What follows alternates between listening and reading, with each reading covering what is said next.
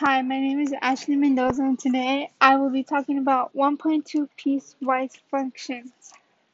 Piecewise functions are two common separate pieces of the function. I know that piecewise functions are written using the y-intercept slope. The graph of piecewise function is all real numbers of the range what is after x. I also learned that the y-intercept can be used by b to find the slope m. Um, and that's what I learned in piecewise functions.